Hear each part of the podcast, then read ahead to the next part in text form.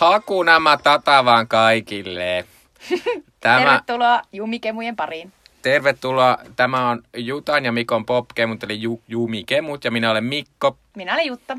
Ja tuossa kuulimme Leijona kuningas-elokuvan varmaan ehkä tunnetuimman tuommoisen pienen äänisävelmän. Siinä on... Eli siinä se oli. Kyllä, siinä on kaikkea muutakin hienoa musiikkia. Tekiks Phil, Elton John? Elton John. Mulla menee aina Phil Spector, joka teki Tarzaniin, ja sitten Elton John, joka teki äh, Lion King. Se ei ollut Phil Spector, vaan se oli Phil Collins. Ai sorry, Phil Spector oli se hullu, hullu mies, on iso tukka, joka Joo. hastui oikeuteen jostain. Joo, just Joo, hienosti meni tämä. Kyllä.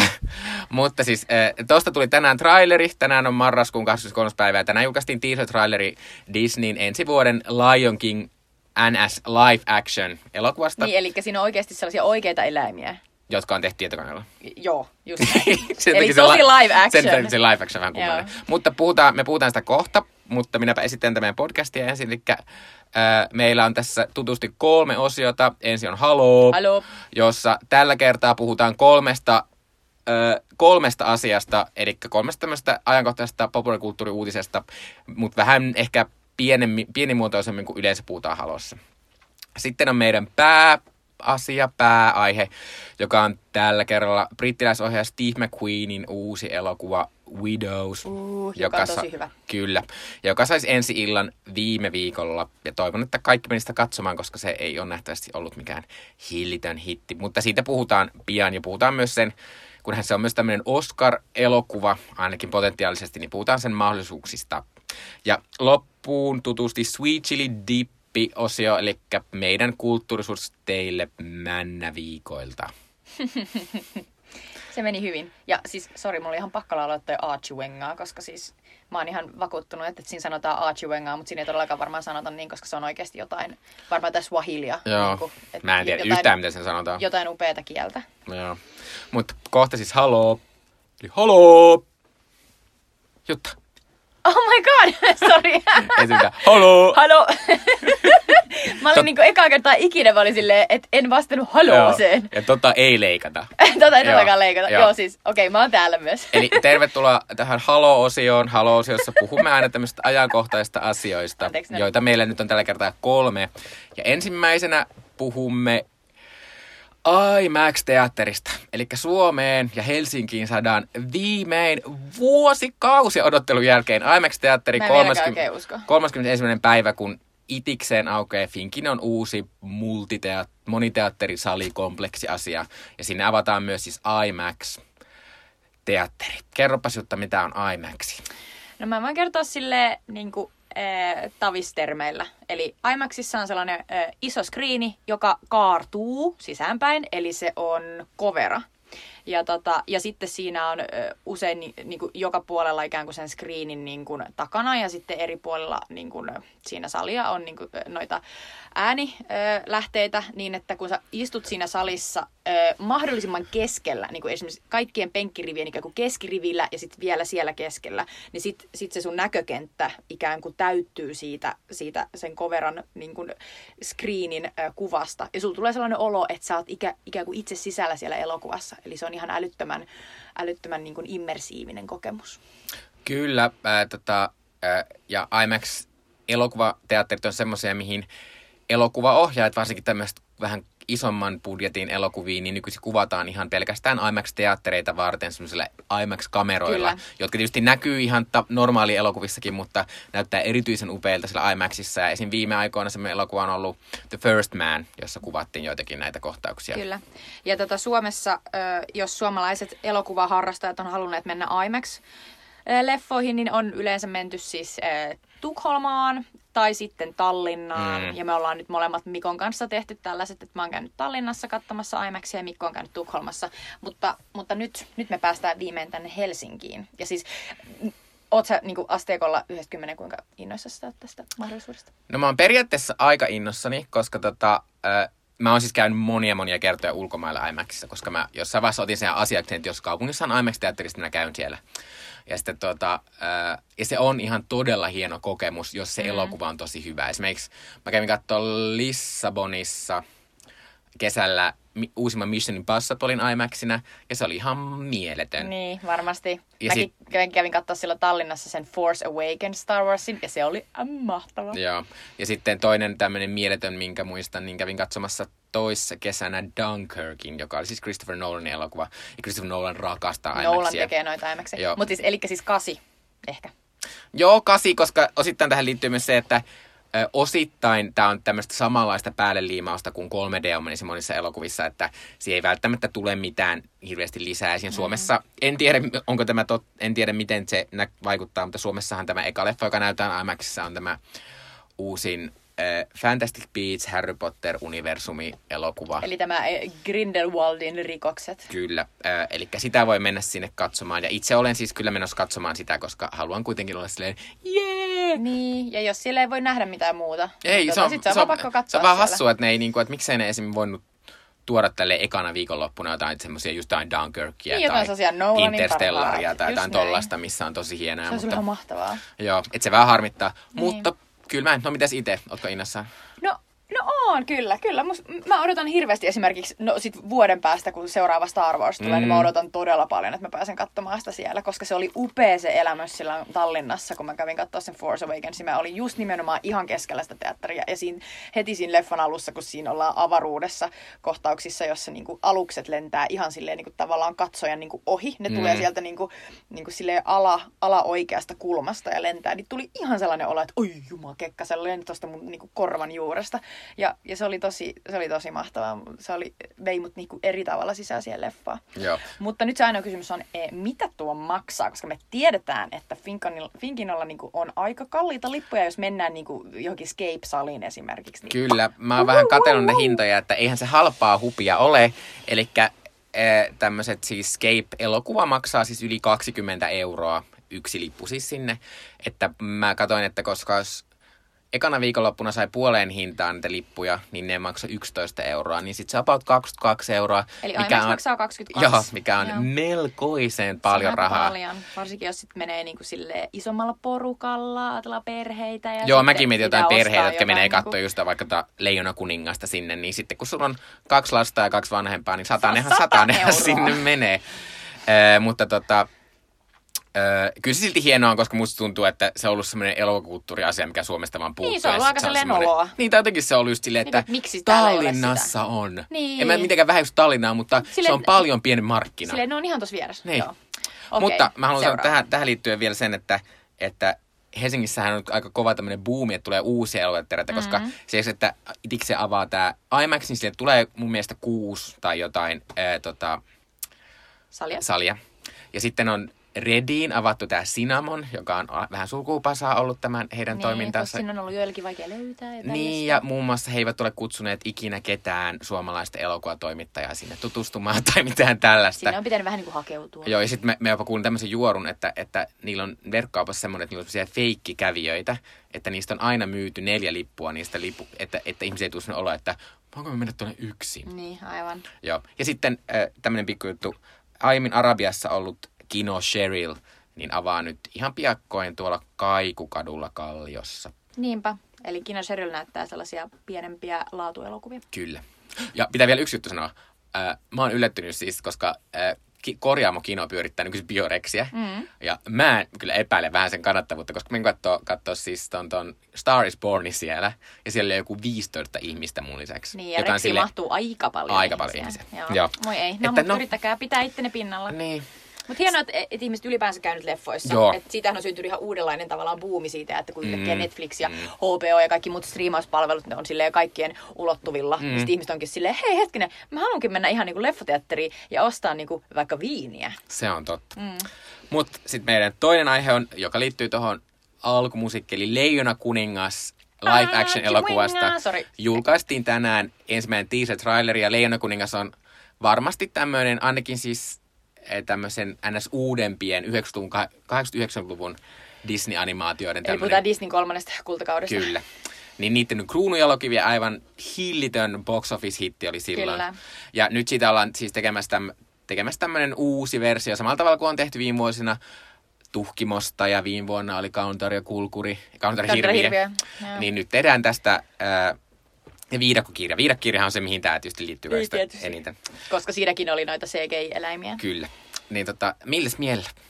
Tekikö vaikutuksen? Äh, No siis Leijonkuningashan on erittäin tärkeä elokuva. Mulle mä oon ollut hirveä Disney-fani, niin kuin se on varmaan käynyt kuulijoille selväksi. Ja, tota, ja Lion King-elokuva oli on mun mielestä ihan loistava, se on ihan älyttömän hauska. Siinä on, siinä on tota, hienosti, sehän, sehän on oikeasti tota, äh, Shakespeare, äh, niin kuin kaiken alla. Eli mm. kysymys on siis Hamletista, Hamletista, joka joutuu pakenemaan tätä kauheaa äh, kruunua äh, niin kuin himoitsevaa setäänsä.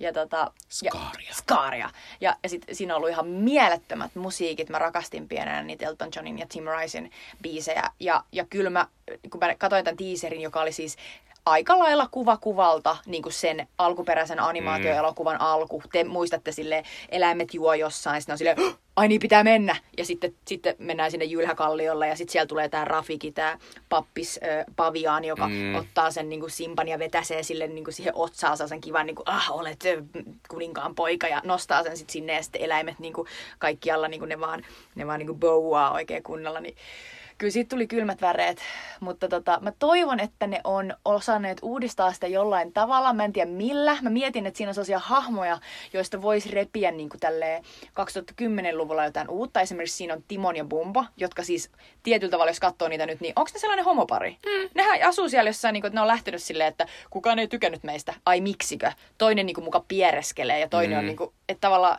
ne, että niin kuin, miksi, mi, miksi ne on lähtenyt niin kuin, ikään kuin kaikkiin karkuun? No, nyt olisi mahdollisuus tavallaan tuoda sinne asioita, mutta mä oon ihan varma, että Disney ei tuo. No mutta toisaalta mä en, mä en tiedä tästä, koska siis, siis jompaa kumpaa, mun mielestä jompaa kumpaa niistä esittää Billy Eichner. Joo. Billy Eichner on yksi Amerikan tunnetuimpia homoseksuaalikoomikoita. Eh, Että, Sehän on varmasti se Timon, eli se Magnusti. Joo, mut Mutta- mut sen joo. sanon tästä vielä, että varmasti Nalan, joka on siis tämä äh, Simban tyttöystävä tässä Mhm. mm. elokuvassa, niin sen hahmon roolia varmasti kastaan, koska sen äänä, sen se on Beyoncé. Niin, se on kyllähän totta meistä. Et, et, ja, ja myös niin kuin mä muistan, mä muistan, että tota pienenä mä olin silleen, että kun, äh, kun on pikkutyttö, niin samastuu aina pikkutyttöihin. Mm.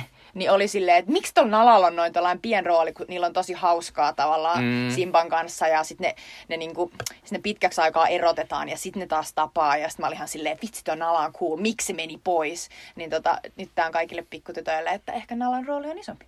No, toivotaan. Äh, se pitää Mitä vielä... sä oot mieltä tästä, hei? Ö, no, no mulla on tavallaan se, että ensinnäkin mun ongelma on se, mm-hmm. että mähän olen tietysti katsonut sitä suomenkielistä Leijonakuningasta. Totta kai, Eli mä niin osaan minäkin. suomeksi ne kappaleet, mutta mä en halua mennä katsoa sitä dupattua versiota, koska Et- mä haluan kuulla, kun tietenkään. Beyoncé on. Niin sit siinä on semmoinen, että sit mä en voi olla mukana silleen, Hakuna Matata. Mä pitää olla silleen, oh god. Vaikka se Hakuna Matata on varmaan kyllä englanniksi. Sen se Hakuna. varmaan Niin. osaa. Silleen Hakuna Matata. Niin. That's it. Mutta niin, sit pitää sanoa Hakuna Matata.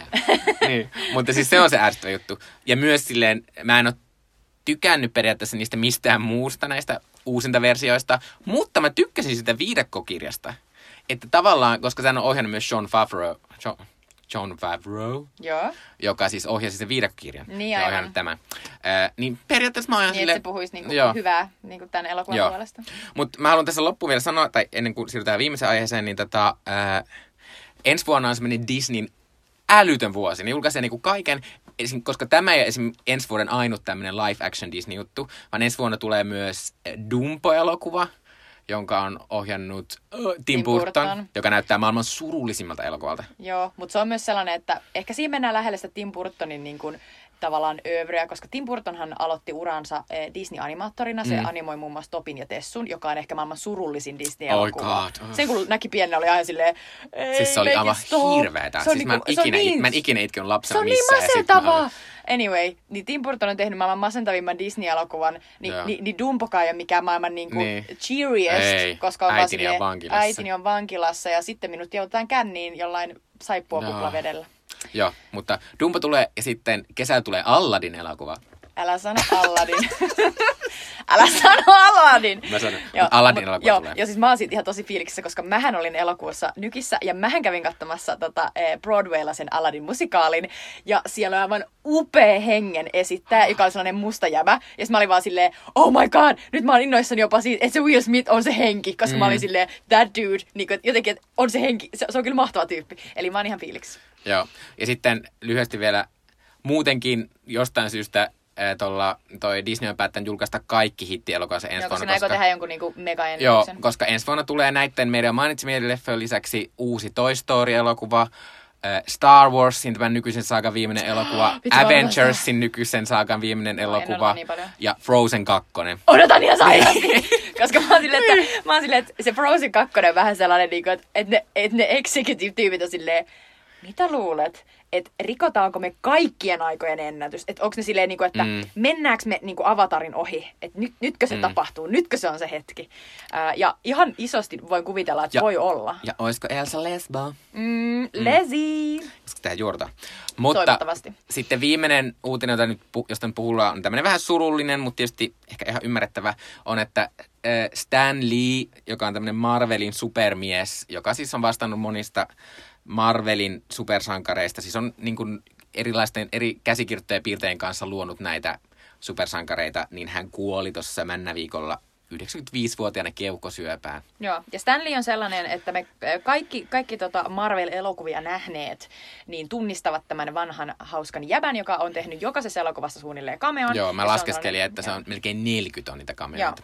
Se on siis sellainen tosi vanha pappa, joka on aina siellä jossain silleen, se, hei! se on semmoinen harmaa laiha pappa, jolla on silmällä semmoinen, semmoinen harmaa, semmoinen ihan hieno, mutta aika ohut tukka. Joo, mutta siis Stanley on sellainen äh, hahmo, joka, johon siis henkilöityy paljon niin kuin Marvel, ja hän on tehnyt paljon niin kuin, äh, just promotyötä sen eteen, että, että hän, häneen nimenomaan liitettäisiin se, että tämä on Mr. Marvel. Ja kyllä se on tavallaan tosi, tosi onnistunut promous siitä hänelle, niin kuin, ja hän, hän myös tavallaan ansaitsee sen, koska hän on ollut kehittämässä yhdessä Steve Ditkon ja Jack Kirbyn kanssa muun muassa Hämähäkkimiehen ja Ihmenneloset ja monia muita hahmoja, mutta tämä Hämähäkkimies on tietysti kaikista olennaisin meidän niin kuin nykyisen sarjakuva sankari niin kuin, maailman ja genren kannalta, että sar, niin kuin Hämähäkkimies oli tavallaan ensimmäinen sarjakuva niin kuin supersankari, joka oli ihan tavallinen tyyppi. Eli se oli, se oli ikään kuin se pitchaus. Hämähäkkimies, se voisi olla sinä. Mm. Ja ennen sitä niin kuin, tavallaan nämä kaikki hahmot oli aina jotain jumalia ja kaikenlaisia niin kuin, uskomattomia niin kuin, Tai heeroksia. esimerkiksi X-Meneja, jotka siis on Niinpä, jo, joilla on ja jotain niinku, outoja mm. supervoimia, mutta sitten tästä hämähäkkimiehestä tulee ihan niinku sen hämähäkin puremasta sille niinku yhtäkkiä vaan hups. Ja silti se on samaan aikaan se teinipoika. Niin, tota, niin, niin tämä on niinku se sen äh, sankarien äh, inhimillisyys, haavoittuvuus ja se, että ne on hyvin samanlaisia kuin me. Mm. Niin se oli hänen niinku legacy. Sitten toinen asia on se, että Stanley on ö, elänyt pidempään kuin kukaan noista noiden hahmojen muista tekijöistä, niin se on ollut tietysti mahdollisuus hänelle eh, henkilöityä ainoana tekijänä. Ja monet varmasti eivät tiedä, että Stanley ei ole yksin luonut näitä kaikkia hahmoja, eh, vaikka hän niin kuin näissä kaikki Mar- Marvel-elokuvissa aina niin kuin onkin sellaisena niin kuin isähahmona siellä hän näkyy cameoissa.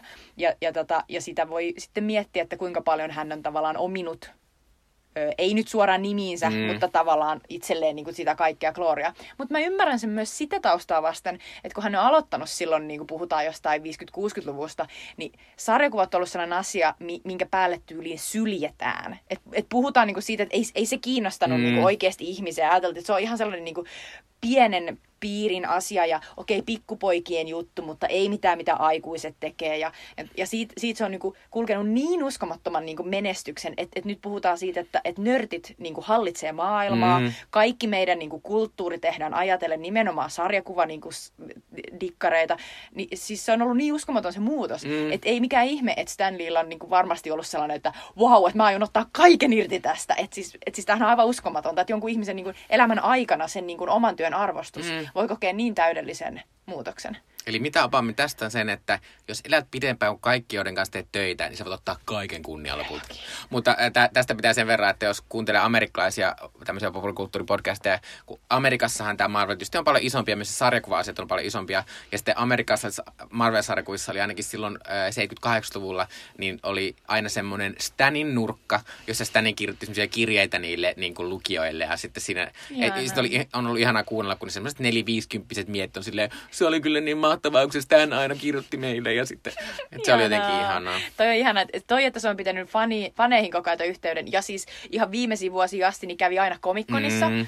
joka vuosi. Oli sellainen niin kuin, hahmo, joka aina niin kuin, nähtiin niin kuin, fanien kanssa poseeraamassa. Niin sehän on ollut tosi tärkeää myös, että se on pitänyt hänet niin kuin, silleen tosi suosittuna. Mm. Eli, mutta rest in peace. Ja Excelsior. Excelsior, se näin, näin Stanley aina lopetti kaikki kirjeensä ja näin.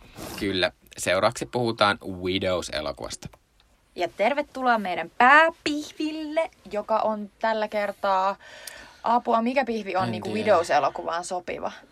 No, no, no ehkä jos ajatellaan, että tässä on Steve McQueen-pihvi, niin tämä on joku semmoinen käristyvä pihvi, josta kuvataan jotain videota ja sitten se näyttää jossain Tate Modernissa. Joo, se kestää 20 minuuttia ainakin. Eli siis äh, puhutaan uudesta Hollywood-thrilleristä nimeltä Widows. Sen on ohjannut Steve McQueen, joka äh, on erittäin tunnettu. Kerropa Steve McQueenista lisää, Mikko. Steve McQueen on siis tämmöinen tämmönen vaaleainen mies, joka siis oli hillittömän suosittu action, action-sankari amerikkalaisissa elokuvissa 60-70-luvulla. Joo, okei. Okay. Eli se on siis se eri Steve McQueen. Se, se, se ei ole tämä sama Steve McQueen. Okei. Eikä. No niin, Moi, mä oon mennyt ihan voi sekaisin. ei. Okei, okay, joo. Tämä oli siis se kunnianosoitus eräälle suomalaiselle elokuvatoimittajalle, joka se, sekoitti heidät joskus aikana. Eli siis tämä Steve McQueen, joka on ohjannut Widowsin, on siis brittiläinen musta mies, joka on siis tullut siis taidemaailmasta, alun perin ohjannut siis just äh, videotaidetta. Mutta siis ihan tässä kymmenen vuoden sisällä niin on, on tehnyt ihan uskomattoman äh, upeita äh, originelleja äh, elokuvia ja, ja tullut tällaiseksi uudeksi äh, Hollywood-tähdeksi. Eli hän on ollut, os, hän on ollut Oscareissa, hänen elokuvansa ovat saaneet Oscareita. Ja sitten tota, puhutaan niinku vielä siitä, että hän on yhtäkkiä tehnyt tällaisen kunnon viihdyttävän thrillerin. Ja varmaan siis eh, tunnetuin Steve McQueen on suurelle yleisölle 12 Years a Slave-elokuvasta, joka mm-hmm. siis voitti tuossa pari vuotta sitten parhaan elokuvan Oscarin. Näin on.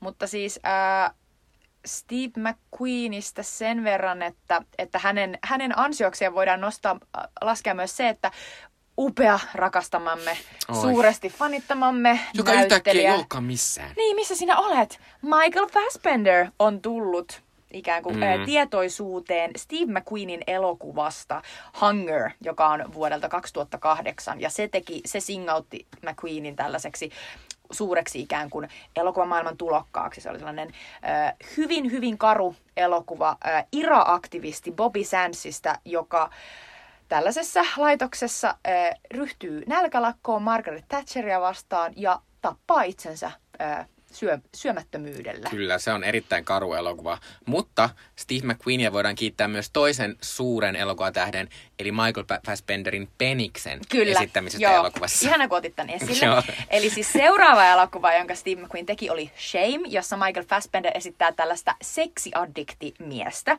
Ja tässä elokuvassa on tosi paljon panemista, mutta sellaista panemista, jossa ei ole mitään iloa. Ei. Musta, musta tämä on elokuvia, jos sä haluat nähdä sellaista, niin kuin, että ihminen voi panna todella paljon ja näyttää siltä, että helvetti soiko. Ihan, ihan niin kuin se olisi luomassa jotain lantaa Mm. jossain pellolla sille, että tää ei lopu ikinä. Niin täl, tällainen on tämä meininki, Joo. mutta siis tosi, tosi niin kuin, todella niin kuin piinaavaa. Joo, ja pitää sanoa Shameissa sen verran, että siinä on, tota, siinä on myös yksi minun lempi naisnäyttelijöistä saisi tavallaan siitä semmoisen isomman chanssin, eli Carrie Mulligan, joka siis oli kyllä ollut Education-elokuvassa aikaisemmin, mutta joka tässä Shameissa sitten tuli NS aikuiseksi näyttelijäksi. Se on hieno. Se on hieno rooli. Michael Fassbender ja, ja Carrie Mulligan esittää tällaisia sisaruksia, joilla on vähintään outo Mm, suhde, joka kyllä. on siis ihan lapsuudesta asti, niin näin vihjataan. Mutta sekä tässä Hungerissa, joka oli tämä Steve McQueenin ikään kuin taidon näyte, ensimmäinen sellainen, haha, olen saapunut, ja sitten tässä Shameissa, niin ö, on tällainen yksi kohtaus, joka, joka on sellainen hyvin Steve McQueen-mäinen, eli,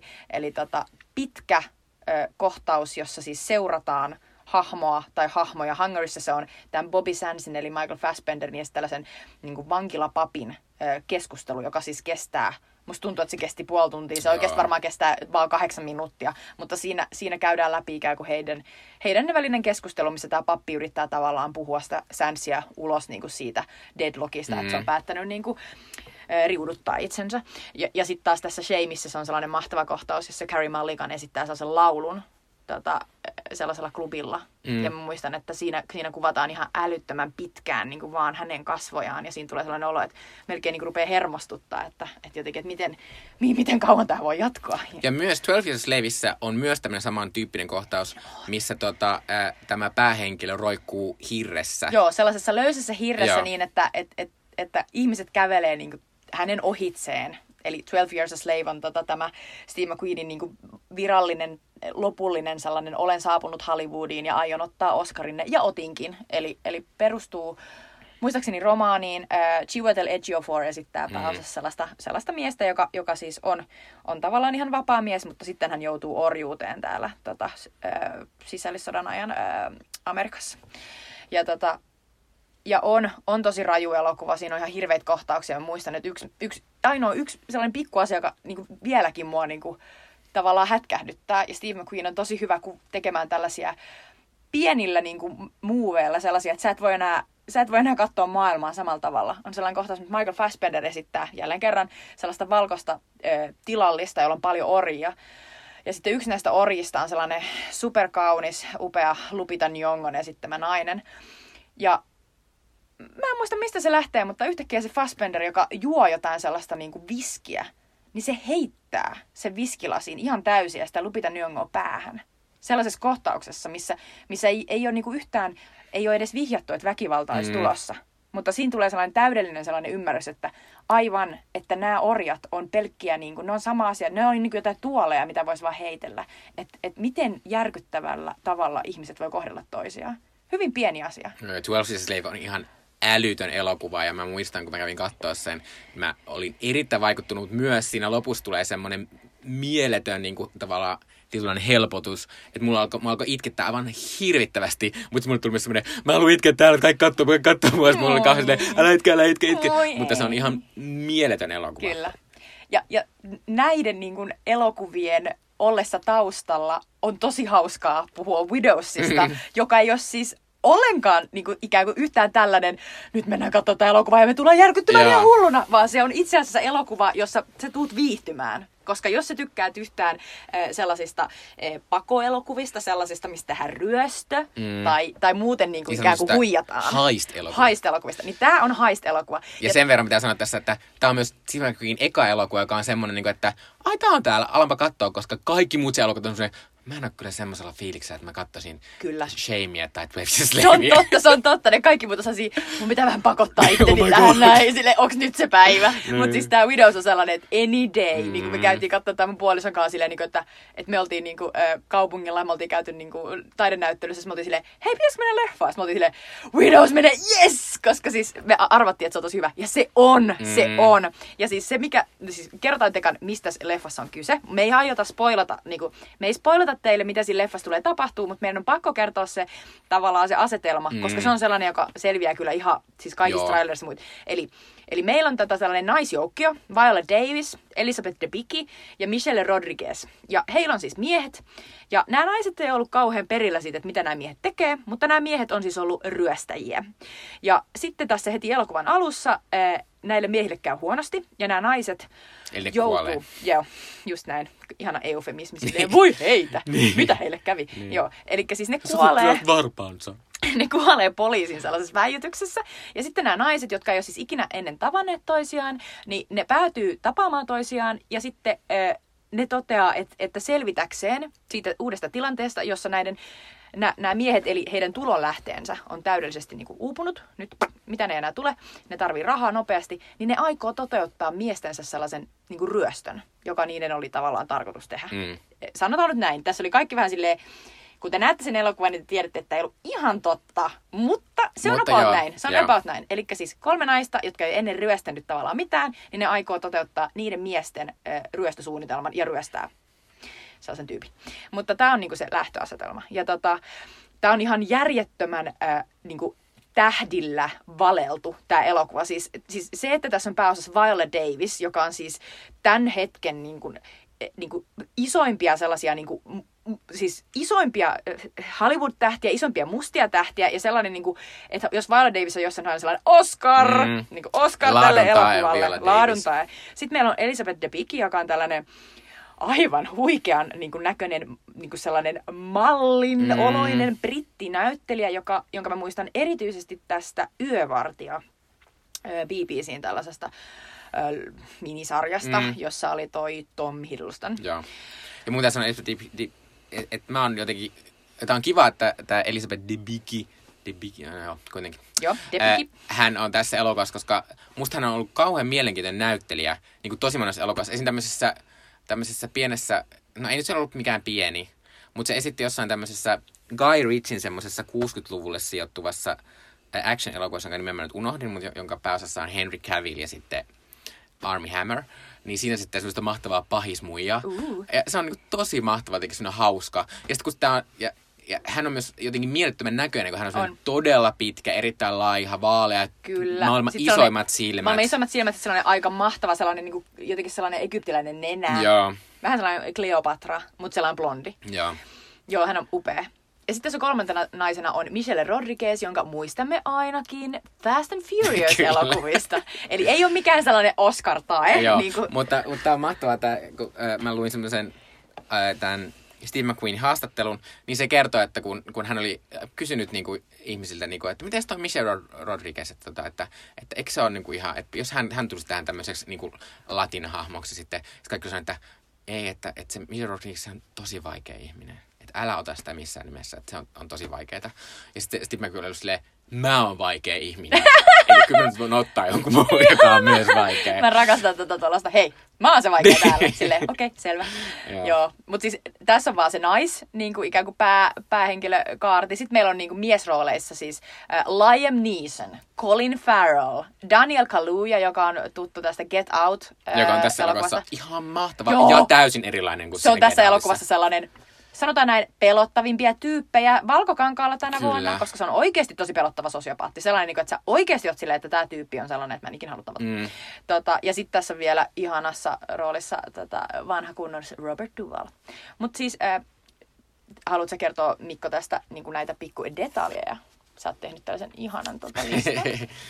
Eh, joo, siis tota, eh, sen verran mä haluan sanoa tuosta Daniel Kaluujasta varsinkin, että, että silloin siis semmoinen yksi mieletön kohtaus, missä hän pahoinpitelee semmoisen vaaleihoisen eh, rullatuolissa olevan ihmisen. Joo. Ja sitten tuli semmoinen olo, että että joskus viisi vuotta sitten tämmöistä kohtausta ei, Ei olisi voinut, voinut olla, olla, varsinkaan näin totta. mainstreamissa elokuvassa, Joo. koska se on niin hullu se jotenkin, se, vaikka ei sitä ajattele, mutta jälkikäteen se on silleen, että, että, että tässä näytettiin kun tommonen tummaihoinen hahmo pahoinpiteli tommosen Joo. vammaisen, jopa jossain viitattiin, että se oli jotenkin jonkinlainen, no ei se ehkä mikään veteraani ollut, mutta jotenkin semmoinen jotenkin, Ei siis se, se, se- sehän oli joutunut pyörätuoliin, kun niin, oli niin, niinku, totta, eh, ve- totta. velkoja niinku peritty. Mutta se pointti on, että myös se väkivalta, mitä se sille tekee, ja me ei nyt spoilata, niin se on sellaista, että tavallaan se on liian realistista. Mm. Että siinä tulee sellainen, että tollasta väkivaltaa on oikeasti. Että sä et melkein näe, ja se on jo tapahtunut. mm, Se on ihan järkyttävää. Mutta mä tykkään myös sitä hahmosta sen takia, että siinä on jotenkin semmoista, vähän semmoista niinku, kun vanhoissa Bond-elokuvissa oli semmoisia hiljaisia pahikset, kaikki pelkäs, koska ne oli ihan hulluja. Niin kuin esimerkiksi se rautahammas. Joo, esimerkiksi rautahammas. Niin jotenkin tässä oli vähän semmoista samanlaista Mm, jotenkin. kyllä. Äh, Et, et mä ihan siis, tai siis se oli semmoinen, vaikka se on aika pieni se rooli, niin se on tosi tota, Mm.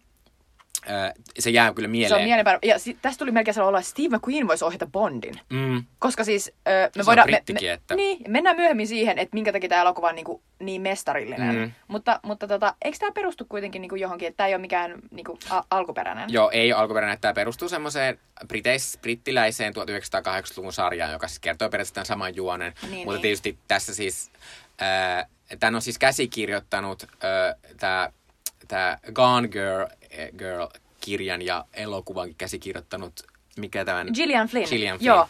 Ja se on, tämän on tehnyt siis käsikirjoitukset tehnyt yhdessä Steve McQueenin Mm. kanssa, mutta Gillian Flynn on ihan mahtava, koska jos kuuntelitte meidän tota, e, kesän jäljiltä ekaa podcastia, niin me puhuttiin tämän kesän niin kuin tavalla, tavallaan siitä Mm. The-sarjasta, eli, eli Sharp Objectsista, joka on Gillian Flynnin ö, omaan kirjaan perustuva ja omaan käsikirjoituksen perustuva. Ja tota, sen, sen Flynnin niin sen tyylin kyllä huomaa Mhm. mm-hmm. tästäkin, että si, siinä on jotain sellaista, niin kuin, on niitä mahtavia naisia, on, on sellaista niin kuin valtapeliä ja, ja sitten sit on sellaista niin kuin tosi, tosi niin kuin pahaa, pahaa Mm. niin kuin sitä alamaailmaa, sellaista pahuutta, joka niin kuin tulee sieltä. Ja, ja se on mahtavaa sellaista niin kuin hevosen leikkiä se, kun tässä tosi kauan hui, huijataan tätä katsojaa siitä, että Mm. et mitkä on oikeat niin kuin, tavallaan panokset, mitä tässä oikeasti Mutta mun tehdään. pitää silleen sanoa tämmöinen oma mielipide, että minkä takia tämä elokuva ei ehkä iskenyt muuhun niin paljon kuin esim. Steve McQueenin aiemmat elokuvat.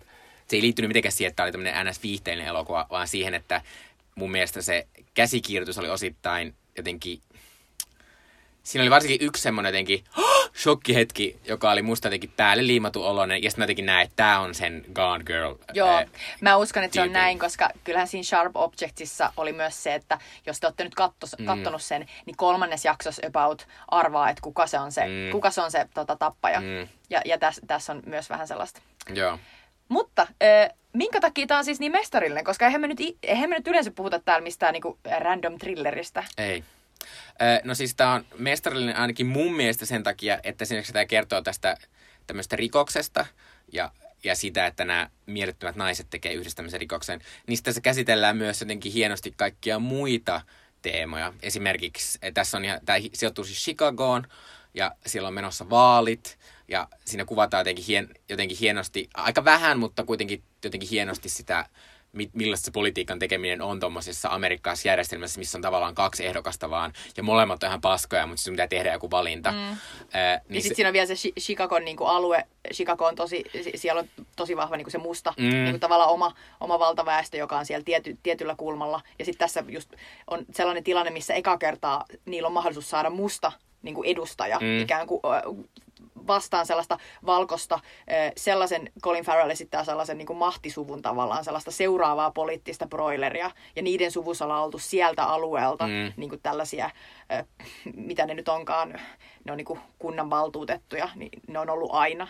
Mm. Ja sitten se on yhtäkkiä silleen, että aah, täältä tuleekin tällainen näiden mustien oma edustaja. Ja siinä on Mm. tosi paljon sellaista hauskaa, niin kuin, vähän niin kuin sellaista tosi syvää, syvää niin kuin amerikaanaa. mutta sitten mä tykkäsin myös siitä, että sitten paljastui, että että tämä tota, mustien ehdokaskaan ei ole todellakaan mikään puhdas pulmunen. se oli myös Et sellainen Steve niinku, McQueenin mm, sellainen, niin kuin, että joo, että, että, että nyt te olette luullut, että mä oon täällä silleen, että oi noi mustat, ne on Joo. niin kivoja. Ja sitten se on vaan silleen, että ne on ihmisiä. Mm. Äh, mutta tämän lisäksi siinä käsitellään tietysti, äh, koska Steve McQueen on kyseessä, niin hän käsitellään muun muassa paljon rotua ja rasismia. Tässä esimerkiksi on semmoinen, semmoinen äh, todella aika lyhyt ja tehokas kohtaus, jossa siis käsitellään tätä, näitä tämmöisiä ammuskeluita, mitä Amerikassa on ihan hillittömiä määriä ollut, missä niin kuin viattomia ää, mustia, varsinkin miehiä, on poliisit ampunut. Aivan. Ja siinä on todella hieno semmoinen kohtaus. Ja sitten tota, sit tässä myös tämmöistä taloudellista epätasa-arvoa kuvataan paljon, koska Viola Davisin esittämä Veronika on erittäin hyvä tulonen, tai ainakin hän on tottunut elämään, missä mm, on paljon paljon rahaa. on ollut ainakin Ja tässä, hyvätuloinen. tässä on hienosti, tässä jotenkin näkyy se Steve McQueen mahtava semmoinen taideasia on se, että, että se niinku, että se Veronikan, eli Viola Davisin, se koti on se, siellä jossain ylhäällä, yhl, ylhäällä, se on sellaista vaaleeta pintaa vaan, ja missä ei näy mitään, ja sen koirakin on semmoinen, sillä on semmoinen mahtava koira, se kantaa Se on kaikkialle. ihan mahtava se koira. Joo, se on ihan mahtava.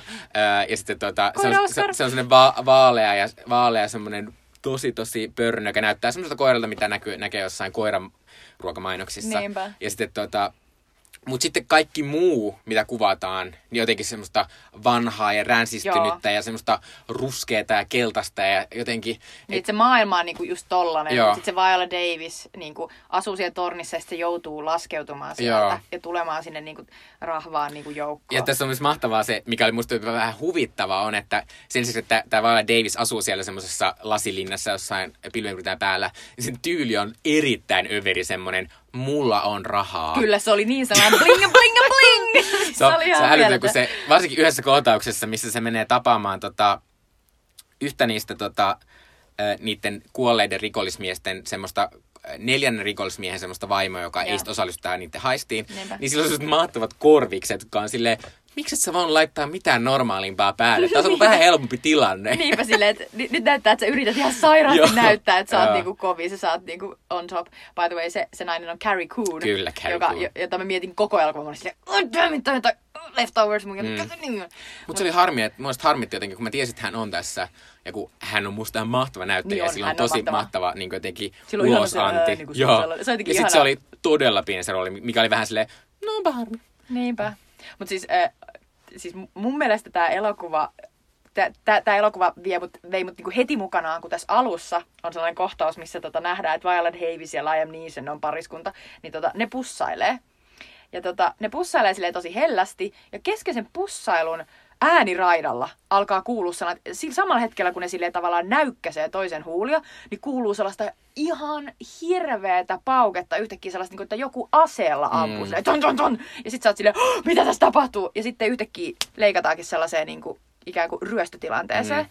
Ja sitten sä vaan tajut, että ei hemmetti, että ensinnäkin tämän elokuvan ääniraita, joka on täynnä niin kuin ammuskelua ja hakkaamista ja väkivallan ääniä, niin se on miksattu ihan helvetin kovalle, niin että aina kun tapahtuu jotain, t- tätä voi verrata tuohon, jos olette nähneet joskus Tom Cruisen ja, ja tota tämän, ähm, Jamie, onko se Jamie Foxin, tämän Collateral-elokuvan, jossa on maailman kovimmat ampumisäänet. siis oikeasti, jos, sitä, jos se näkee jos teatterissa, joutuu pitää korvista kiinni, että siinä on aivan helvetin kovalla aina kun joku ampuu. Mutta mut se on hauskaa, kun se on just tällaista realismia, koska mm. jos joku oikeasti ampuu niin kuin jossain, sanotaan parkkihallissa, niin se kaikuu aivan hulluna ja se on ihan sellainen pirstova ääni. Niin tässä elokuvassa Steve McQueen on käyttänyt sitä samantyylistä taktiikkaa. Ja yhtäkkiä kun mennään siitä alun niin kuin sellaisesta hellyydestä, sellaiseen ihan järkyttävään repivyyteen ja väkivaltaa, niin se heti niin kuin antaa mm. sellaisen, että tämä elokuva tulee yllättää sut, ja tässä elokuvassa niin kuin väkivalta tuntuu. Ja mä olin heti silleen, että okei, että nyt mä oon mukana tässä. Joo. Joo, se oli ihan mahtava. Se oli ihan mahtava. Ja niin kuin tässä elokuvassa on niin paljon sellaista, niin kuin, että et, et musta vaan tuntuu, että mä oon koko ajan varmoissa käsissä. Että et tämä tää ohjaaja tietää, mitä se tekee. Mm. Että jokainen, niin kuin, jokainen niin kuin kohtaus on sellainen, että se on silleen, että no, ei tässä mitään, että mä nyt vaan teen tämän kohtauksen, mulla ei mitään ongelmia niin kuin, äh, tavallaan viedä teitä sinne tai viedä teitä pois. Että mä pystyn aina niin kuin, sille, ottaa jonkun sellaisen ääni, niin kuin sellaisen vihjeen, että mm. nyt alkaa joku muu ääni ja sitten me ollaankin jo seuraavassa. Että se ikään kuin, se on niin taitava kuljettamaan niin kuin sitä kerrontaa, että et, et, et sä vaan niin kuin jotenkin vaivut sellaiseen hypnoosiin ja annat, annat sen niin kuin viedä sua. Ja mulla tuli sellainen olla, että et, et, et, jotenkin, että sen ei tarvi esittää mitään. Se vaan tekee. Joo, toinen tämmöinen äänijuttu, mikä ei, ole, ei ollut tommonen, mutta tässä on myös semmoinen mieletön äh, kohtaus, joka on aika samantyyp- tai on samantyyppinen kuin tota, äh, näissä kuvattiin äsken, mitä hänen muissa elokuvissa on tämmöisiä pitkiä otoksia, joissa tapahtuu paljon tai tapahtuu vähän ja sitten se on. Niin tässä on semmoinen mahtava kohtaus, missä, missä Colin Farrell esittämä tämä poliitikko ja hänen joku tämmöinen naisavustaja astuu semmoiseen autoon – ja sitten Colin Farrell alkaa kiukutella jostain. Colin Farrell ei haluaisi olla ehdolla ja sitä alkaa kiukutella, että miksi vitus mun pitää tehdä tätä, tätä hirveätä. Niinpä, in, Mut, inhoan isäni. Joo, ja sitten siinä kuvataan samalla, kun se auto ajaa niin kuin sieltä köyhien äh, mustien alueelta sinne hänen kartanoalueelle. Ja se on ihan mieletön. Se on mieletön se kohtaus. Ihan kun se esille. Sitten me myös rakastaa sitä, että kun sitten, me ei nähdä niitä keskustelijoita, mm. kun niillä on sellaiset tummennetut lasit ja sitten sitä autoa ajaa sellainen autokuski tietysti. Mm. Niin siellä takapenkillä, kun ne istuu ne tota, Colin Farrell ja sitten tämä nainen, niin sitten tämä nainen, joka on ollut koko ajan hiljaa, ja se on ollut sellainen tavalla, että mmm, en mä tuun, mä tuun perässä. Niin sitten se nainen alkaa vetää sille Colin Farrell ihan sille, että turpa kiinni senkin niin kuin, nössö. Joo. Ja niin kuin, jos sä haluat oikeasti voittaa, niin sä et voi enää itkeä tolleen. Ja sitten niin aivan mieletön sellainen tylytys alkoi. Niin mä olin ihan silleen, että tääkin oli jotain ihan uutta. Mutta se oli ihan mahtavaa tosiaan se, että tultiin sieltä köyhiä alueelta sinne rikkaiden luo. Ja sitten ja sit tosta päästään siihen, että yksi parhaita hahmoja tässä elokuvassa mun mielestä on tämän Colin Farrellin isä, Robert Duvallin esittämä sellainen aivan helvetin, helvetin vanha sellainen poliitikko jäbä, joka on nyt niin kuin luopunut vallasta, luopuu siitä aika silleen kynsin hampain, ei haluaisi, haluaa niin kuin, okei, okay, että niin kuin suku jatkuu ja että suku pysyy niin kuin vallassa. Mm. Mutta ei ole tyytyväinen siihen, miten hänen poikansa Colin Farrell hoitaa näitä asioita. Siinä on aivan timanttinen kohtaus, jossa tämä Duval ja sitten Colin Farrell istuu vastatusten siellä niiden upeassa niin kuin, lukaalissa. Ja sitten tota Colin Farrell niin vittuilee ja on silleen, että, että mua ei kiinnosta hirveästi hoitaa tätä asiaa, että, että vituttaa, että me joudun hoitaa näitä mm. juttuja. Että mä odotan sitä hetkeä, kun mun ei enää tarvi kuunnella sun kaltaisia vanhoja pieruja tässä. Ja se on paras, kun Robert Duval on silleen, okei. Okay. Ja siinä pari kertaa ne vittuilee toisilleen, mutta joka kerta kun sä kuvittelet, että nyt se Colin Farrell sanoo sen isälle niin kuin viimeisen sanan, että se sanoo silleen, että mä to- odotan, että sä kuolet. Mm-hmm. Niin sä oot silleen, että oh. Ja nyt se Robert Duval on varmaan silleen, että voi ei. Niin Robert Duval on vaan silleen, mene keräämään lelusi.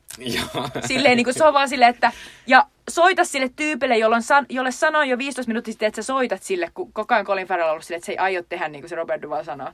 Niin se Robert Duval on just loistava esimerkki sellaisesta hahmosta, si- siinä hahmossa niin saadaan kiinni siitä, että kun joku on ollut niin kauan vallassa, se on niin rikas, se on niin sellainen niin kuin kalkki, että se ei vittu ikinä anna periksi. Se tulee ikuisesti ole sulle, vaikka saisit 80 ja se on 100-vuotias. Se tulee olemaan silleen, me kerää leluspoikari. Mm. Mä oon isä. Saat mun lapsi. Sille turpakii. Se oli aivan uskomattoman hieno kohtaus. Mä olin ihan silleen, plus se on hieno hahmo silleenkin, että aivan täysin nonchalantisti, niin se on ihan mega, mega rasistinen. Joo. Se on koko ajan silleen, niin että niitä neekereitä ei saa päästää tänne mm. näin. Ja aivan järkyttävää kamaa. Sä oot ihan silleen, mitä helvettiä se noin on. Mutta sitten koko ajan se Steve McQueen on tuossa leffassakin silleen, että ihan niin kuin, että tällaisia ne on. Mm. Ihan joka kohtauksessa, aina kun ne puhuu politiikasta, ne puhuu aivan tosi raadollisesti. Aina sillä tavalla, että puhutaan vain voitoista, ihmiset on pelinappuloita. Ja sitten Niinku- sekin, että siinä kuvataan sitä semmoista, että, että missä tämä Colin Farrellin politiikkahahmo, niin hän tosi paljon tälleen, että, että hän on perustanut tämmöisen ohjelman, joka niin kuin voimauttaa varsinkin tämmöisiä niin kuin mustia naisia ja Joo. auttaa heitä yrittämään. Ja sitten siinäkin on sitä, että sit siinä paljastuu, että tämä ei ehkä olekaan ihan niin No ei niin vaan se ottaa vaan rahat pois meininki. Kyllä, mutta siinä ikään kuin, että se ei saarnaa. Mm. Et se on vaan silleen, että tällä siinä on. Mm. Et heti, kun, heti kun ne katsoo niinku, tota mustaa niinku äänestäjäkuntaa, niin niiden tu, niin mieleen tulee vaan N-sana. Joo. Et ne, ne ei voi sille mitään. Ja muutenkin tässä on mahtavaa se jotenkin semmoinen, kun tässä kuvataan siis, siis niitä na- muita naisia ja sitten tämä Viola Davisia varsinkin usein niin kuin vähän vastatusten, koska ne on niin eri maailmasta. Ja varsinkin tämä niin kuin, äh, Michelle Rodriguezin esittämä Linda ja sitten tämä Viola Davis on tosi eri maailmoista, koska äh, se Michelle Rodriguezilla on omia lapsia mm-hmm. pari, mutta sitten sille ei kuitenkaan äh, niin kuin rahaa välttämättä niitä niin kuin kauheasti auttaa. Että sitten sen äiti on aina hoitamassa niitä. Mm. Ja sitten, äh, sitten tässä lopulta on, tässä on myös sellainen hieno juttu, mikä on todella yleinen asia, on, että sitten vaikka Michelle Rodriguez on köyhä, niistä hän on kuitenkin rikkaampi, kun tässä, tässä sitten tulee semmoinen neljäs nainen, valitettavasti mä nyt en muista tämän näyttelijän, se brittinäyttelijän nimeä, mutta joka liittyy heidän joukkoonsa, niin sitten tämä neljäs nainen käy hoitamassa rahaa vastaan tämä Michelle Rodriguezin lasta, Niinpä. vaikka hänelläkin on oma lapsi. Niinpä. Niin kuin tavallaan, että tommonen, niin kuin, että miten, miten sitten kun on köyhä, niin on aina joku köyhempi, joka Niin. sitten tavallaan, että se on semmoinen. Mutta sitten toisaalta on tämä Viola Davis, joka voi viedä sen koiransa semmoiseen yksityiseen hoitolaan. Että siinä on jotenkin tosi, tosi hienoja tämmöisiä, tämä ei ollut ainut kohta, missä se tota, tulee esiin se semmoinen jotenkin. Niinpä, kyllä. Ja kaikilla on niinku sellainen oma, oma niinku sisäinen maailma Joo. niinku noilla naisilla. Että sillä Viola Davisilläkin on sellainen niinku tragedia siellä taustalla. Mm.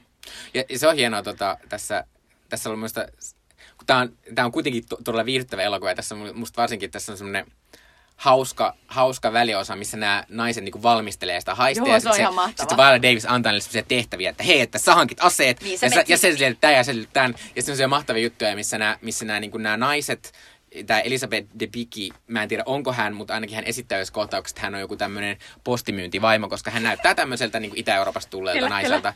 Ja, ja sitten hän sillä tavalla saa hankittua, ää, hankittua jotain juttuja. Ja sitten toinen on tämmöinen, että Michelle Rodriguez yhtäkkiä tajuaa, että toi tämmöinen nainen, jolta mä tarvin apua, joka auttanut mua äsken, niin hänkin on selvästi tämmöinen latino. Niin se Joo. alkaa puhua sille espanjaa sen tosi surullisesti. Ja sitten Michelle Rodriguezilla on vielä sellainen paras asia, missä se yrittää saada selville, että et, et sellaisen arkkitehdin niin kuin ikään kuin tiedot sellaisista piirustuksista. Sitten se menee pimpottaa se arkkitehdin ovea, mutta sitten siellä onkin sellainen mies. Sitten se mies onkin sen arkkitehdin niin kuin tavallaan Mm. aviomies. Sitten se menee silleen kyselemään, että joo, että miten tämä Ja arkkitehti, onko se kotona? Niin, leski aivan. Mutta sitten sit, sit käykin ilmi se mies on heti silleen, että hetkinen, että sä, et- sä et voi olla kukaan, joka sä sanot olevas, koska siis ö, kaikki, jotka Mm. mm. niin ois tuolta firmasta, mistä sä sanot, että sä oot, niin tietäis, että mun vaimo on kuollut. Mm. Ja sitten sit kun se jää kiinni tästä, niin musta se oli aivan mahtavaa. Se Michelle Rodriguez yhtäkkiä on silleen, voi ei. Ja sitten se on silleen, mitä tehdä? Ja sitten joko niinku ihan sille luonnollisesti se hahmo, joka on itse menettänyt just miehen, niin se alkaa vaan itkeä. Mm. Et, et se voi olla niinku joko luonnollista tai sitten se on manipulointi. Mä luulen, että se on molempia, koska Mm. sitten sit kun se alkaa itkeä, niin, tota, niin sitten sit niillä tulee se leskimiehen kanssa outo tilanne, missä ne alailee, ja se leskimies alkaa suudella sitä. Ja sitten sen jälkeen se on silleen, oh no, ja sitten Michelle Rodriguez ikään kuin se pakenee paikalta, ja tolla yhdellä liikkeellä se on, niinku, se on varmistanut sen, että se mies ei tule ikinä kertomaan kellekään, että siellä kävi sellainen nainen, koska se on pussaillut sen kanssa. Ja mun mielestä se oli aivan törkeen hauska, hyvä kohtaus, joka just kuuluu tähän, niin kuin, että nämä naiset käyttävät avujaan Mm. niin kuin hyödyksi tässä, että, että, ne, että ne ikään kuin, lait, niin kuin ne yrittää tehdä sen ryöstön, minkä ne miehet oli alun perin ajatellut, että ne tekee, niin ne tekee niin kuin sen niillä omilla avuillaan Mm. tavallaan, joka on tietysti tosi tällainen, tämä voisi olla kuin Marilyn Monroe-elokuva melkein niin kuin tuolla Mm. mm. kohdalla, kun ne tekee noita juttuja, mutta se on tosi hauskaa. Joo, se on. Ja tavallaan tollaset asiat on musta tosi jotenkin, äh, siis että, sit siinä on tavallaan just se viihteellinen puoli, koska tässä Niin. on, että tässä on jotenkin hieno balanssi, mutta silti mun mielestä tämä silti on enemmän, vaikka tässä on tämmöisiä tosi isojakin. Mutta tavallaan ne monet näistä, kun se on Steve McQueen taito, että monet näistä sen tämmöistä vähän vakaammista teemoista, niin jotkut niistä voi jättää vähän sieltä, ei välttämättä tarvitse huomioida tai kiinnittää niin, huomiota, että näin niinpä, tapahtuu. että sä voit vaan keskittyä siihen perustoriaan, mm. tähän sukupuolten väliseen taisteluun Joo. ja kaikkeen tällaiseen niin kuin hauskaan ja niin kuin kevyeen. Mutta sitten vielä yksi asia tästä Steve McQueenin mistä näkee, että hän on tämmöinen kuvataiteilija selvästi.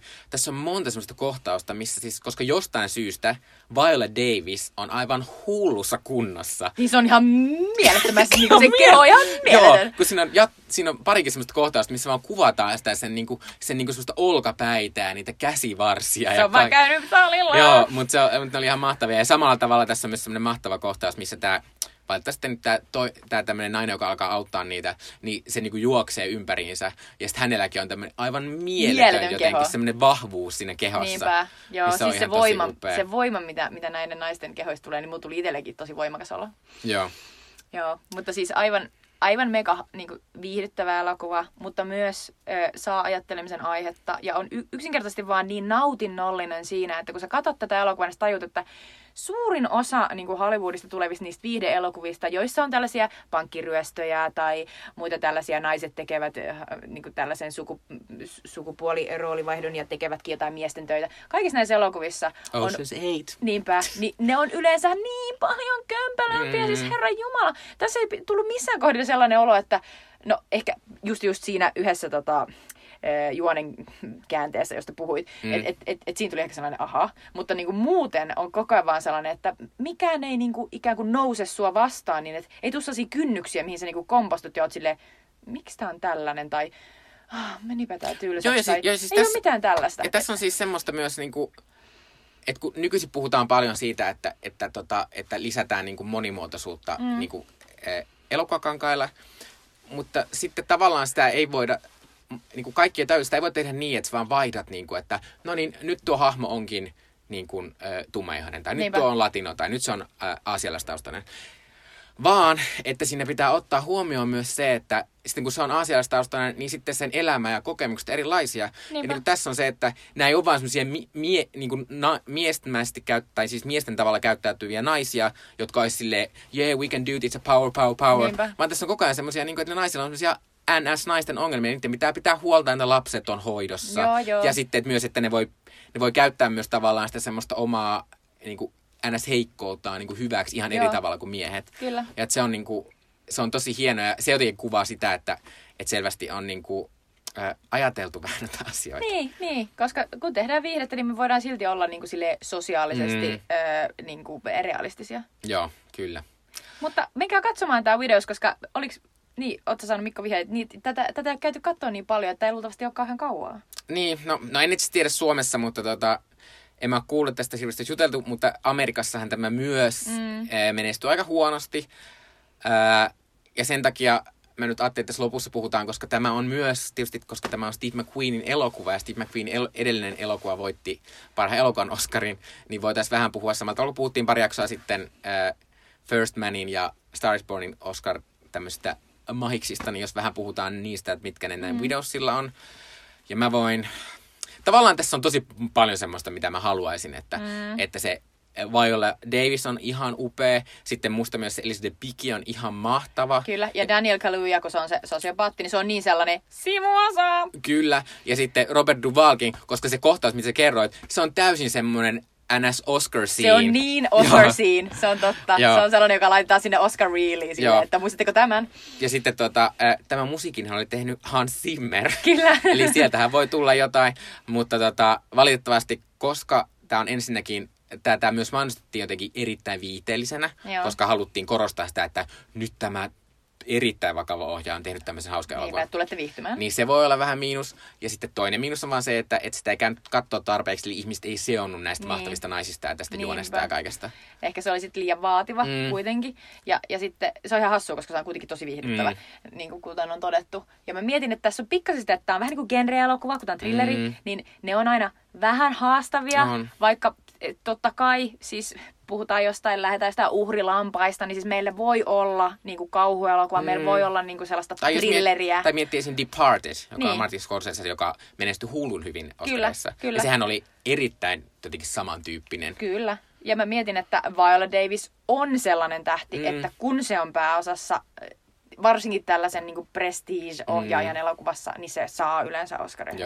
Mutta on tässä siis se, että, että nyt kaikki, koska se ei ollut mikään hullu menestys, mm. niin nyt tämän näiden tuotantoyhtiön Oscar-kampanjan pitää vaan lähteä uudelle vaihteelle. Niin, niin. Ky- kyllä se on kuitenkin siinä Viola Davisin hahmossa josta puhuttiin, että sillä on menetyksiä taustalla ja se on aika sellainen syvä hahmo mm. kuitenkin, niin, niin mä näkisin, että se voi ihan hyvin saada sen Oscar Joo.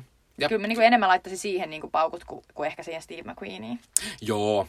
Ja periaatteessa mä, koska musta usein sivuosa ehdokkuudet on vähän randomeita, mm. niin miksei se Elizabeth Debicki tai jopa Robert Duval voisi saada, niin. koska äh, Hollywood rakastaa myös vanhoja ihmisiä. Kyllä, ja Hollywood rakastaa sarjamurhaajia anteeksi vaan, sille spoiler, mm. mutta siis se Daniel Kaluujan hahmo, niin mä vaan silleen, että jos mietitte vaikka tota No Country for Old Menia ja, ja, ja sitä tota, Javier Bardemin sitä Anton Chikurkia, joka menee sen hemmetin lehmän tappoaseen kanssa ympäri ja se on se kauhea polkka.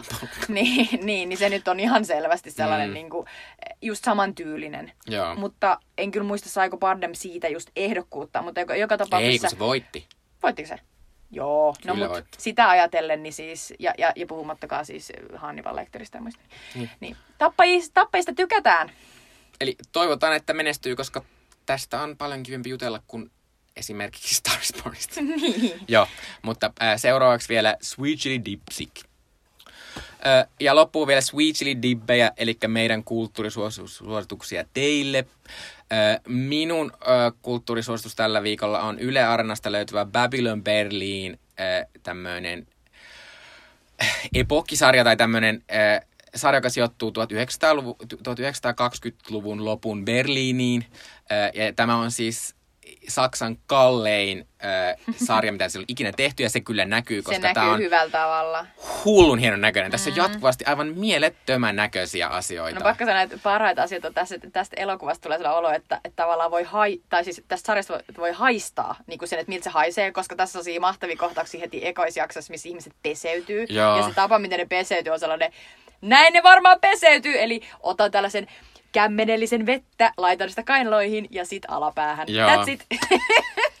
Mutta siis tässä on, tässä on ihan, äh, siis tää on tavallaan tämmönen, se juoni on semmonen, että tämän pääosassa on semmonen Berliinin jostain toista saksalaiskaupungissa saapua tämmöinen etsivä, joka yrittää ratkoa semmoisen, jonkun semmoisen ihme videon jotain asiaa. Mä en ihan ymmärrä sitä pääjuonta, mutta tässä siis on tämmöinen, sitten tässä käsitellään äh, esim vallankumouksia ja tämmöistä kaupunkipolitiikkaa. Sitten tässä on sellainen mahtava nainen, joka on, joka on myös tämmöinen eh, tietynlainen prostituoitu ja sitten se on töissä tämmöisillä klubeilla. Mutta sitten eh, kun tämä jatkuu tämä sarja, niin se menee mukaan tavallaan siihen poliisityöhön. Joo, siis se, siis se leffa, mitä ne selvittää, niin on siis siveyspoliiseja. Ah, joo, siveyspoliiseja. Ja ne, ja ne yrittää selvittää sellaista pornolelokuvaa, että mistä joo. on tullut. Joo, joo. mutta tota, sitten tässä on lisäksi semmoista, niin kuin tässä on semmoinen kommunistien salajuoni ja sitten täällä on semmoinen junan vaunu, joka on täynnä kultaa, jota nämä kaikki sitten lopulta yrittää etsiä. Ja, joo. Mutta siis äh, tämä on semmoinen, tässä on ihan mahtava jotenkin fiilis, niin kuin lukisi jotain semmoista tuhat sivusta tai romaania. Mm. Jotenkin semmoista, tässä on jotain semmoista vaikka mä en ole lukenut hirveästi mitään venäläisiä tämmöisiä niin kuin klassikkojuttuja, mutta tässä on jotenkin semmoista fiilistä, kun tässä jotenkin kaikki vaikuttaa niin jotenkin rikkaalta ja täydeltä mm. ja eletyltä. Ja sitten kun tässä on niin monia täm, tavallaan, että tässä on kauheasti semmoisia hahmoja, tässä on ihan hulluna hahmoja, mutta kaikille, kaikille jotenkin annetaan joku semmoinen pieni semmoinen jotenkin mm. kohtalo tai tarina. Ja sitten oi, musta se on niin komea se mies, joka tässä on pääosassa.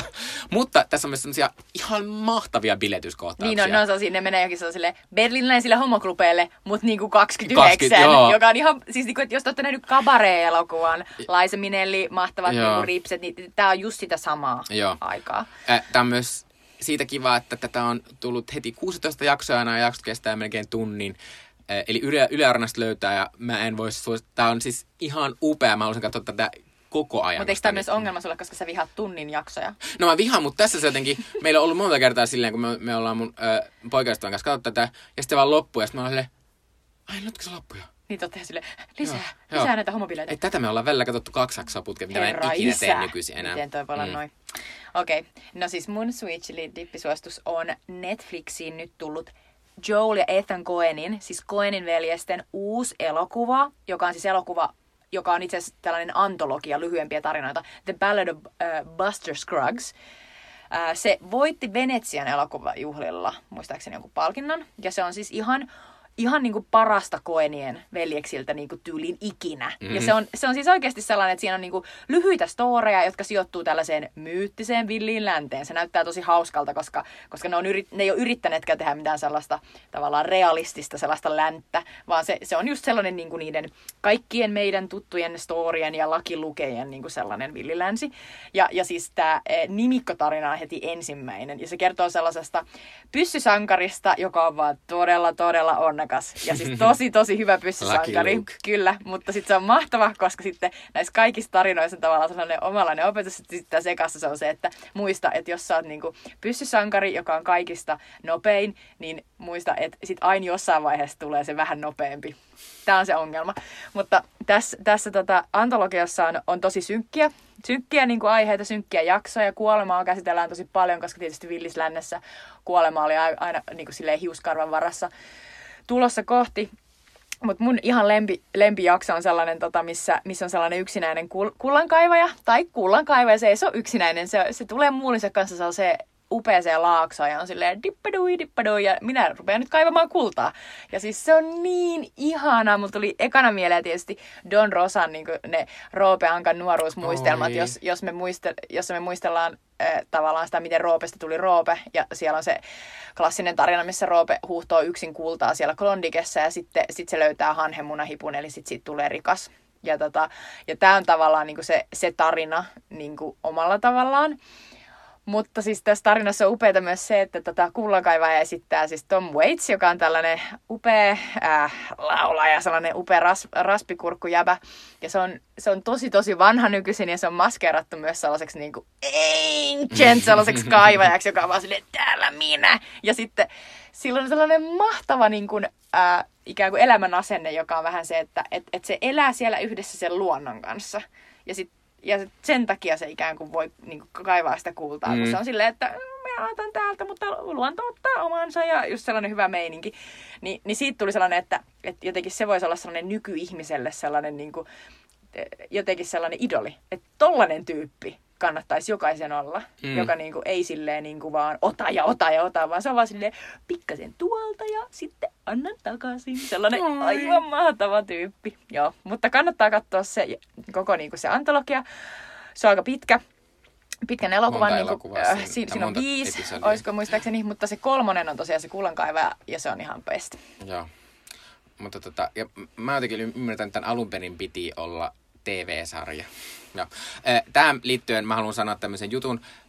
Tänä vuonna Netflix yrittää saada maailman eniten Oscarin, ja heidän Oscar-elokuvansa on Alphonse Cuaronin Rooma, joka siis kertoo periaatteessa Alfo, Alphonse Cuaronin lapsuudesta, ja se on tämmöinen valko, mustavalkoinen, on ymmärtänyt aivan mieletön tämmöinen niin elämänkuvaus semmoisesta uh. tota, meksikolaista kaupungista tai kaupungin osasta. Ja tota, e, se, vaikka se on Netflix, Netflix-elokuva, että tulee kaikkien Netflixiin joulukuussa, niin se tulee myös Suomessa tämmöisiin ei-finkinoteattereihin, uh. Helsingissä ainakin, ää, niin 7.12. alkavalla viikolla. Mahtavaa. Minä ainakin näin mennä katsomaan sitä ja suosittelen mennä, koska mä oon ymmärtänyt, että se on myös ne kaikki, jotka tätä arvostelleet, niin ovat vähän säällineet sitä, että sit ihmiset katsoo tätä läppärinäytöltä, niin, vaikka se ansaisi paljon se on oikeasti tosi makeen näköinen. Joo. Joo. Mut hei, Kiitos kun kuuntelit ja äh, Oli mahtavaa. voin, voidaan nyt jo luvata, että ensi kerralla ollaan joulutunnelmissa. Niinpä, koska meillä on taas hei hein aikaa. Hei hein aikaa. Jee, yeah. moi Moikka. moi.